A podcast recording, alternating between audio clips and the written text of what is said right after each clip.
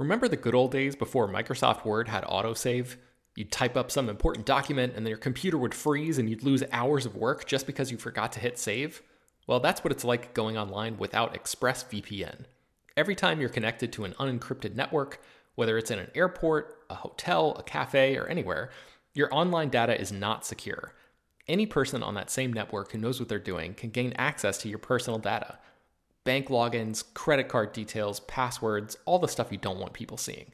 Unfortunately, hacking has become much easier than it used to be. People don't even have to be exceptionally skilled to do it, and there's a lot of money to be made by selling your information on the dark web.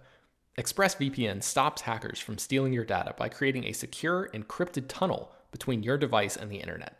It's incredibly easy to use. Once the app is running, you literally click one button to get protected. And it works on your phone, laptop, tablet, and more, so you can stay protected on the go. I've been using ExpressVPN for a little while now, and I can rest easy knowing my info is safe and secure. I've heard horror stories of people who've been hacked, and it sounds like a massive pain to try to get any resolution in the aftermath, so I am not interested in finding out what that process is like. Secure your online data today by visiting expressvpn.com slash slash film. That's E-X-P-R-E-S-S-V-P-N dot com slash slash film and you can get an extra three months free. ExpressVPN.com slash slash film. Hello, everyone, and welcome to Slash Film Daily for July 11th, 2018. On today's episode, we're going to be talking about the latest film and television news. My name is Ben Pearson. I'm the senior writer at SlashFilm.com, and I am joined on today's episode by writer Chris Evangelista. Hello. Chris, how's it going? All right, how are you? I am doing great, thanks. Uh, so let's just go ahead and jump into the news today. Uh, first up, a new RoboCop movie is on the way. Tell us about this. Uh, yes. So, uh, so for some reason, uh, they're gonna try and make RoboCop again. Um, there was a 2014 remake of the original Paul Verhoeven film, and it was not very good. And now MGM is is going back to the drawing board in a way with um uh, the original film's writer is Ed Neumeier and Michael Miner. I, I per- perhaps pronounced their names wrong. If so, I'm sorry. Uh, they wrote the original film and they wrote the original script for this film, which is now going to be rewritten by Justin Rhodes, who wrote the upcoming Terminator film. So Justin Rhodes is carving a name out for himself as a guy who writes robot movies. But the the the big piece of news here is that Neil Blomkamp, the director of District 9 and Chappie, is going to helm the film. And uh, that's the thing that sort of gives me pause here. And, you know, Neil Neil Blomkamp, his career started out really well because District 9 is a very good film and uh, in my opinion, everything he's made since then has been not very good. Uh, you know, he's got a okay visual style. His films look good, but the the stories leave a lot to be desired. So, you know, with that said, if this film has a good script, he might be able to pull it off. Um, uh, and what they're doing here is instead of just doing a straight up reboot, this film is going to be uh, a sequel of sorts to the first film. It's kind of similar to what they're doing with the new Halloween, where it's both a reboot and also a sequel to the original.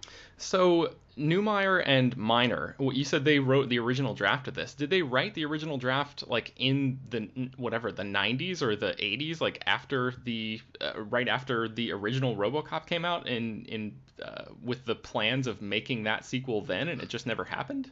It wasn't that soon, but they have been sitting on this script for a while, and uh, I guess MGM thought now was the time to do it. Interesting. Uh, okay, well, yeah, I mean, I'm like right there with you in terms of Neil Blomkamp and his filmography. I think District 9 is really great, and it's been like uh, really decreasing returns ever since. But I know that uh, Peter Sciretta, the editor in chief of Slash Film, he was talking about at least uh, Blomkamp will be able to make RoboCop look cool, and that's definitely one thing that he uh, has the ability to do. You know, he's always been really great in terms of design. Like even Elysium, a movie that I don't really like very much at all, um, has a lot of really cool looking shots in it. Like you were saying, his movies look good, and I, I feel like all of the production design that he and his team do really craft these worlds that feel lived in.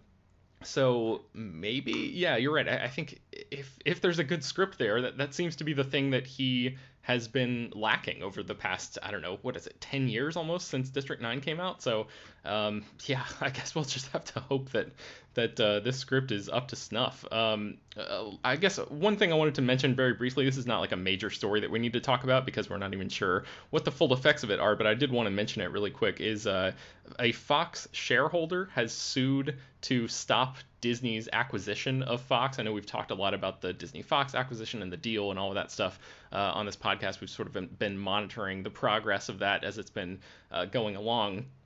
And uh, we wrote an article today that uh, a shareholder named Robert Weiss filed a complaint in Delaware federal court uh, on Friday alleging that the prospectus from Fox was incomplete, basically saying that that it omits or misrepresents certain information.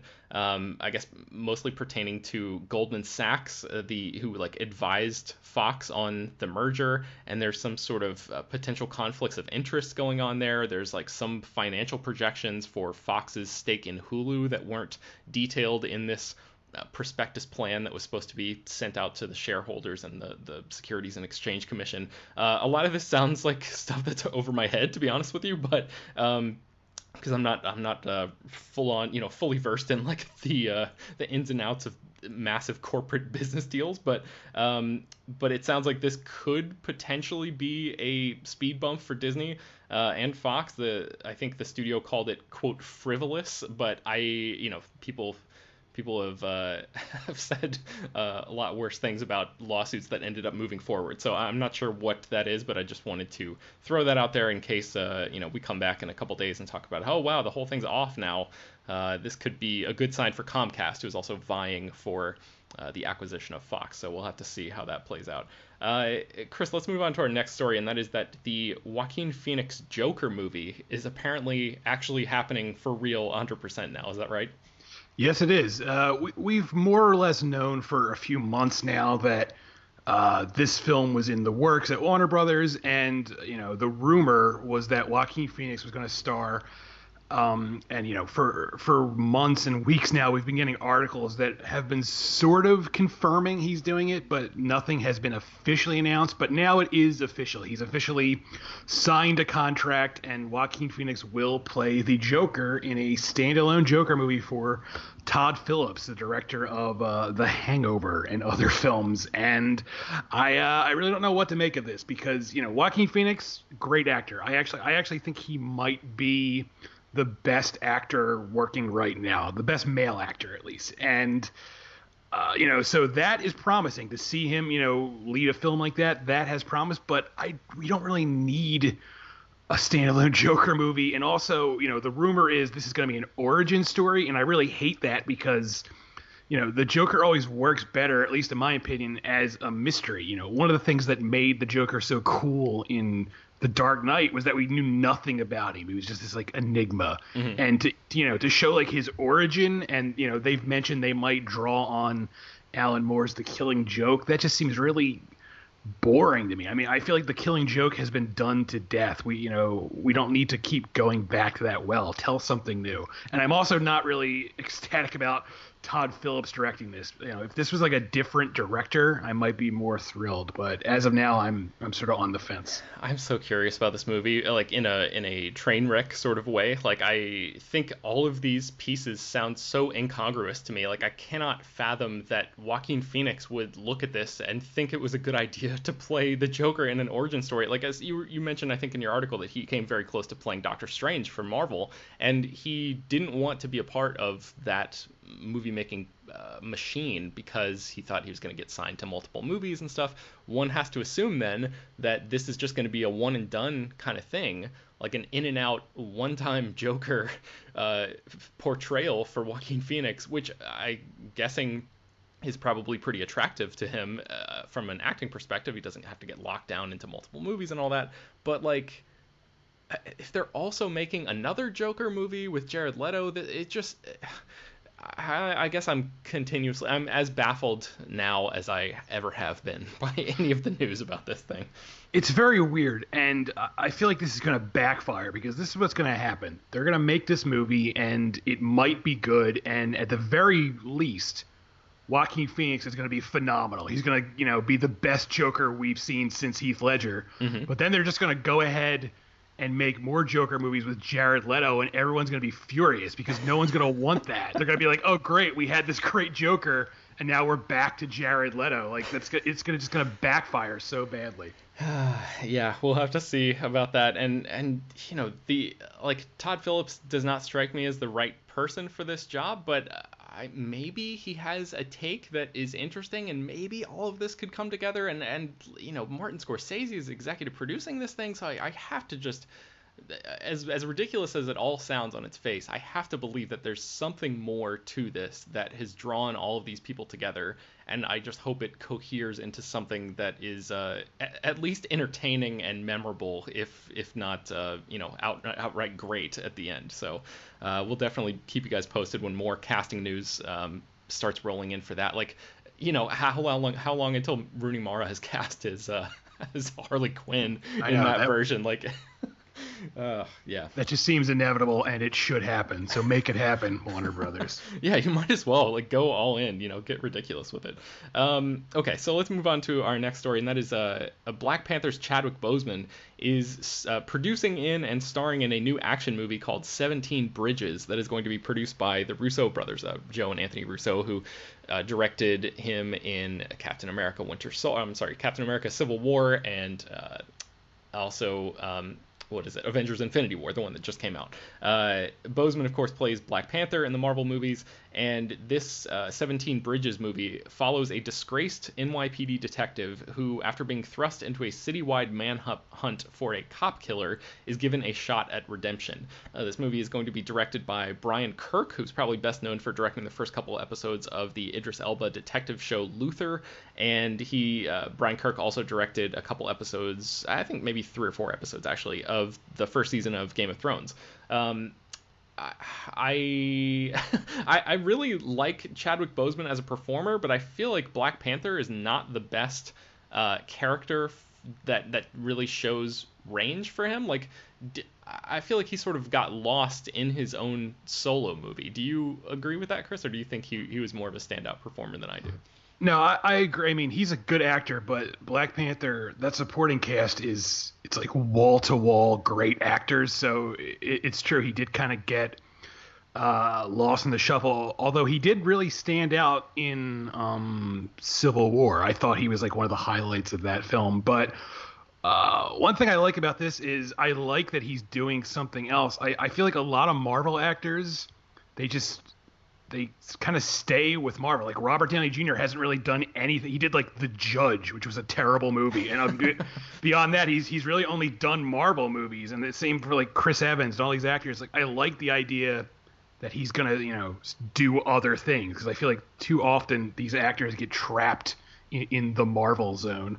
Yeah, and I, I don't want to disparage uh, Chadwick Boseman as a performer, but I, I, just think maybe it's like like you were saying the the supporting casts that he's been in in the Avengers films and and you know especially Black Panther, like they're so great that I, I wonder if he sort of gets um, overshadowed just by the people around him, or if it's the character of T'Challa who is at least in Black Panther and uh, Infinity War, sort of like a, a calm, even-handed voice of reason almost in in a, a, crazy kind of world. I think maybe the reason, or I don't want to speak for you, but maybe the reason he worked a little bit better for you in Civil War is because he is like uh, on a mission. You know, he's like he's got like a, a little bit of vengeance at play, um, and and he has like some fire in him, and he seems a little bit more subdued in the other films that we've seen thus far. I don't know.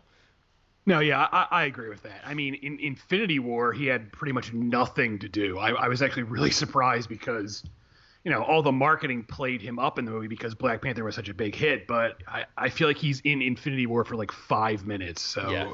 so yeah. Yeah, you're probably right. Uh, I, I, want somebody to do a, a, full clock on that. I think I think there was like an infographic that was floating around like during while the movie was in theaters, but I, I want somebody to get it on a home video and, and actually like bust out a stopwatch and do some real timing breakdowns for those characters. Um, so our next story uh, also involves a Disney product, or I guess a bunch of different Disney properties. Um, Indiana Jones 5 has moved its release date, and Disney has locked down several other releases. Chris, give us the update update? Uh, yeah, so uh, word broke a little while ago, uh, some uh, you know, a few weeks ago, that David Koepp, who was originally writing the Indiana Jones 5 script, was being more or less replaced by Jonathan Kasdan. Um, and at the time, we weren't sure if Jonathan Kasdan was doing like a brief rewrite, if he was just doing a polish. But uh, almost immediately after that news came, news then came that the film was going to miss its 2020 release date, which means Jonathan Kasdan is doing a, a big uh, rewrite on this, probably writing it from scratch from the start. And now it has a new official release date, and that is July 9th, 2021, which sounds so uh, futuristic I can't even believe it. And Harrison Harrison Ford will be 79 years old when when they're doing this. So um, when that film comes out, so it's going to be wild. I don't know. Yeah, that's um, I can't believe that they're pushing it this late because I think originally it was supposed to come out in 2019, right? Uh, yeah, I believe that's true. And then they've, you know, Spielberg is always working on something. So, you know, he, he's also doing West Side Story, which is also due out, which is due out in 2020. So that'll be uh, in between, I guess. Okay, so what other Disney projects were sort of shuffled around in this whole thing? Uh, Maleficent 2 got a new release date. That's May 29th, 2020. Uh, the Rock movie Jungle Cruise. It will hit theaters October 11th, 2019. Uh, Mary Poppins Returns was supposed to come out on Christmas Day, and they moved that back to December 19th. Um, there's also a untitled Marvel movie. Uh, this, of course, could be anything. Was, this was supposed to come out, whatever it is, on July 30th, 2021, but it's now been moved to February 12th, 2021. And the move from July to February has many people, uh, us included, uh, surmising that this might be Black Panther 2 because Black Panther came out in February of this year and it was a huge hit and Disney and Marvel could be saying, you know, let's let's make February, you know, the Black Panther month. Let's, you know, let's let's let it own that month. But Chris, I don't understand. After what happened at the end of Avengers: Infinity War, how can that be? Oh. I, I don't know. Well, I guess I'm guessing it's a prequel. That's all the future Marvel movies are prequels. And then there was also a title change in this whole thing, right? Uh, yes, Wreck It Ralph 2. Uh, it originally had the very clunky title Ralph Breaks the Internet. Wreck It Ralph 2 is now just called Ralph Breaks the Internet. So they, they you know they got rid of the Wreck It Ralph 2 part. I feel like they should have just gone with Wreck It Ralph 2 instead yes. of Ralph Breaks the Internet, right? like, what, I what? guess. Somebody in the in the Disney offices was just like, "All right, this title's too clunky. Just chop half of it off. You know what to do." And some assistant's like, "Yep, I know exactly what to do." And sent out the press release, and they were like, "What are you doing? It's the wrong half." yes. So there there you have it. Uh, great stuff. All right, uh, so uh, moving from Marvel over to DC, uh, the movie Shazam is in the works. This one I, am actually kind of uh, a little bit more excited about than a lot of the other DC Comics adaptations that are in the works because it just seems very light and uh, and fluffy and sort of ridiculous, but like bright and and um, you know embracing the cheery tones that the DC uh, movie universe so often does not embrace. Um, Zachary Levi stars as the title hero Shazam. And the casting news that I wanted to talk about today is that we just found out that Djimon Hounsou, the actor who actually was in uh, a Marvel movie, he played uh, Korath in Guardians of the Galaxy, the guy who's hunting down Chris Pratt's Star Lord character. Uh, Djimon Hounsou is now part of the Shazam cast. He's playing a 3,000 year old sorcerer from ancient ancient Egypt who uses his powers to fight evil and has been seeking a successor to carry on his mission. Uh, his character's name is the Wizard, and he ends up giving his powers to a young child named Billy Batson, who's played by an actor named Asher Angel who uh, that character turns into the fully grown adult superhero called Shazam. So that's the the basic premise of this movie. We're not entirely certain uh, how big Djimon Hounsou's role is going to be in this, but it's interesting because this role was previously reported to belong to a guy named Ron Cephas Jones. I think that's how you pronounce his name. He is on the NBC uh, sitcom This Is Us, which everybody loves, but I've never seen, so I can't really speak to his uh, his acting abilities because that's the only thing that I think he's like most prominently known for right now. But he's also uh, on uh, he's also on Luke Cage too. Oh, okay, yeah, man, I, I have missed most of the Marvel shows. So uh, have have you you watched Luke Cage? I know you you often review a lot of those Netflix uh, Marvel shows. Yeah, yeah, I watched both season one and two, and you know it's all right. It, it's like like every Marvel Netflix show, it's it's like five episodes too long. Yeah, yeah. Uh, so uh, I guess that that casting, although seemingly official at the time, uh, ended up falling apart, and now Djimon Hounsou has stepped into that role. Um, Shazam is already like pr- the production of the movie is already done, so they're going into um, into post production right now, and that film comes out on April 5th, 2019. So uh, basically, it's just uh, you know one more name added to to the trivia section that'll probably pop up in uh, bars across the country of the number of actors who have had roles in both the Marvel Cinematic Universe and the DC uh, extended universe or whatever the hell they're calling that uh, movie universe these days.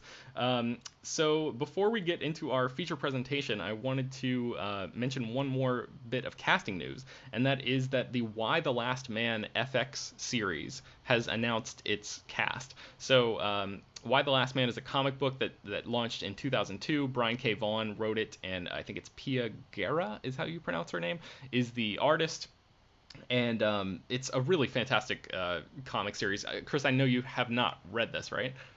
I have not. I've I've always heard good things about it. It's one of those things I've you know always wanted to get around to. I just never have. Yeah, it, I, and I know that you read comics occasionally, uh, and I, I, would highly highly recommend adding this to the top of your list because it is it's one of those things that's like um, I guess sort of like Preacher. It, it always I, I, sort of put the two in my mind because they came out uh, within the same like I don't know era of uh, the popularity of graphic novels were really taking off in like the late 90s, early 2000s, and um, uh, Y the Last Man is it's such a cool concept, and it, it's like a high concept premise, which is the main character, his name is Yorick Brown, discovers that he is like after a, a plague suddenly decimates most of Earth's population. He realizes that he's like the last human male on Earth, and it's just women who are taking over, uh, who who have been left alive basically. So they have to sort of rebuild the world in the ashes of this cataclysmic event. Um, and it's a really cool premise, and the the entire comic is like so cinematic. And there have been discussions about a movie version and a TV version for over a decade at this point. Uh, Shia LaBeouf was at one point in talks to star in a movie version, but now um, FX, the network, has decided to order a pilot, and they are going to make this show and Barry. God, do you know how to pronounce his last name? Barry Keoghan. Ke- Keegan. Ke- I, I, uh, I think it's Kehogan. Is, okay. Is that's how I say it. Yeah. So he is from uh, what, what is he starring? He started in uh, Dunkirk, The Killing of a Sacred Deer, and uh, I know him for, most recently from American Animals. He has been tapped to play the male lead, Yorick Brown, and Diane Lane from Justice League and Under the Tuscan Sun and tons of other things has also joined the cast. She's going to be playing a senator who is Yorick's mother. Um, there's a, a, ton of other uh, people involved in this cast, including Imogen Poots from Green Room, uh, Marin Ireland, Juliana Canfield, and Lashana Lynch, who is going to be in the upcoming Captain Marvel, uh, who all fills out the rest of that uh, the cast for the show. So if you guys are interested in Y the Last Man, first of all, I would highly such again recommend um, reading the comic and then uh, going to slashfilm.com checking out this article and, and you can read about which characters which actor is going to play which character and all that. Um, so let's get into our feature presentation today and that is chris you wrote this huge article called road to fallout how mission impossible became the best modern action franchise. I admittedly have not had a chance to read this yet. It is waiting in an open tab for me to finish my work today. I'm very excited about reading this because i love the mission impossible movies uh, and apparently you do too because you wrote a lot of many many words about them uh, tell us about this article, what the gist of it is, and uh, and what you've learned revisiting all of these films. Uh, yeah, so this is a it's close to nine thousand words. Uh, so I'm sorry everyone who hates super long reads, but I, I hope everyone out there will give it give it a shot and read it. Um, yeah, the Mission Impossible franchise is I honestly think the best modern action franchise right now. I know some people might say, you know, the Fast and the Furious movies, but I think this this tops that. Um, and yeah, so the, so what I did was I went through every single film and I broke it down and I tried to figure out, you know, how it, it you know became so good, you know, and it, it's it's really it's one of the few franchises. I think at least that sort of learns from it, its mistakes. Everything that doesn't work in the previous film is sort of jettisons that or retools it to make it work again. And uh, in many ways, the the film the, the series almost like reboots itself with each new film because the team usually changes. The you know the the uh, the guy running IMF usually changes. You know the only constant is Tom Cruise until you know recently where you know Ving Rhames has been all the, in all the films and now Simon Pegg is pretty much a, a, constant presence. And now Rebecca Ferguson is is turning into one too. And I hope she stays that way because she's like the best uh, element of of this franchise the best new addition to the franchise. Mm-hmm. and yeah I, I just uh, you know um it, it's I don't know what to say because well, we I, talked I wrote... we talked on a recent episode about um, uh, of this show. I think about the how we both really liked uh, Rogue Nation, and I just revisited that movie. Um, I have not had a chance to to rewatch any of the uh, older films uh, in the lead up to Fallout, which is coming out very soon later this month. But um, rewatching those, did you uh, i guess aside from rogue nation was did anything surprise you about rewatching these movies that maybe you'd forgotten about or, or did any particular entry do anything particularly well that you had forgotten that it, it maybe like executed at a high level?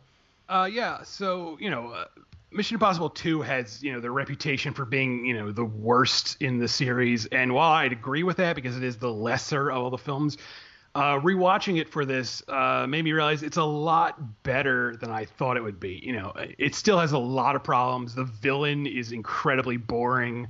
Uh, almost all the characters are kind of dull, but Thandie Newton is phenomenal in this movie, and she and Tom Cruise actually have really good chemistry together, which I had either just not noticed when I first saw it or forgotten about. But uh, you know, like the sexual chemistry between these two is actually really good. It, it's it's surprising. Like there's a scene where they're in this crazy car chase, and then after they get to the car chase, they you know they make out, and it was it was surprisingly sexy. I was like, I I had forgotten this franchise could you know do that. Yeah, that's a good point. point, and it's hard for Tom Cruise to have that chemistry with female leads. It's like the you know for movies like The Mummy and stuff, it's like it's like they Hollywood throws these random women at him and it's it, it almost never works. But that's a good point. I, I do remember that working really well in that movie.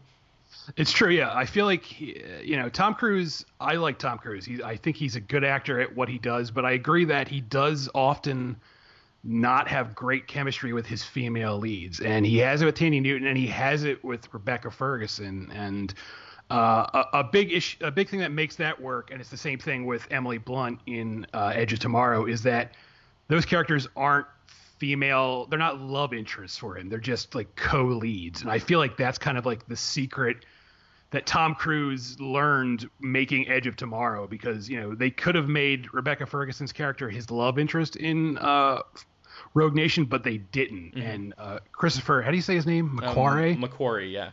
Yeah, I, I, read an interview with him where he was saying, you know, if it hadn't been for Edge of Tomorrow and Emily Blunt's character, they would have never sort of come up with the idea of Rebecca Ferguson's character, Ilsa Faust. So they sort of learned from the chemistry uh, Tom Cruise had in Edge of Tomorrow to you know team him up with another really capable ass-kicking female lead. That's great, and that makes me love Edge of Tomorrow even more than I already do because both of those movies are really great. That and Rogue Nation. Uh, yeah. All right, so I guess just to wrap this up. Um, I don't know if you do this in your article, but do you have a ranking for your preference for Mission Impossible movies? Uh, I don't rank them because I think someone else is writing a ranking for the site, but uh, I will give you my ranking now. It goes five, four, one, three, two.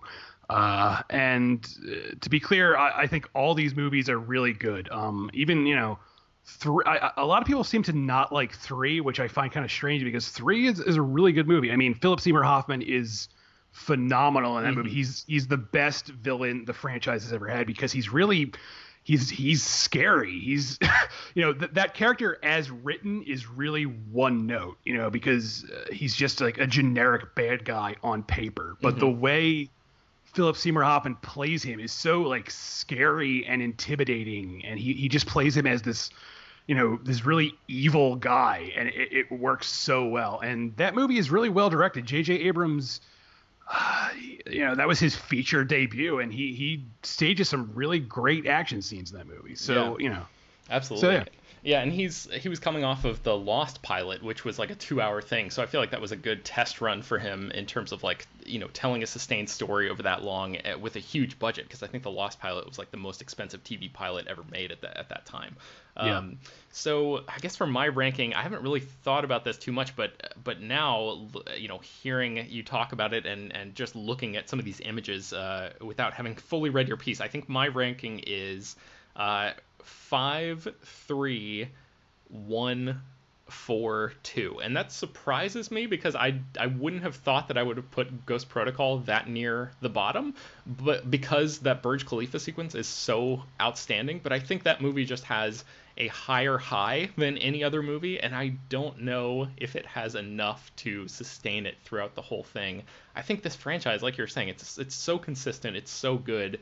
Um, even two, which is a movie that I really like, and I recently went to bat for on an episode of this podcast, uh, is a movie that I I would you know unquestionably watch if it was on TV. Uh, you know, I would not change the channel at all if I if I stumbled across this film, um, which I, I, know is like many people's. Uh, uh, barometer for uh, whether or not they find something uh, enjoyable on a pulp level. So um, this franchise is fantastic. I think both of us are really looking forward to Mission Impossible Fallout, and I hope that everybody gives gets a chance to check out your full uh, Road to Fallout article. You can find that and all more about all the stories that we mentioned on today's show at slashfilm.com and linked in the show notes of this this episode. Uh, Daily is published every weekday, bringing you the most exciting news from the world of movies and TV, as well as deeper dives into the great features you can find at the site. You can subscribe to the show on iTunes, Google Play, Overcast, Spotify, all the popular podcast apps, and please feel free to send your feedback, questions, comments, and concerns to us at peter at slashfilm.com. Be sure to leave your name and general geographic location in case we mention your email on the air. Chris, before we go, where can people find more of your work online? Uh, I am, of course, at slashfilm.com, and you can find me on Twitter at cevangelista413. I am also on slashfilm.com. You can find me on Twitter at Ben Pears. Uh, please rate and review this podcast on iTunes. It really helps us out in terms of visibility. Tell your friends about the show. Spread the word any way you can. Thanks for listening, and we'll see you next time.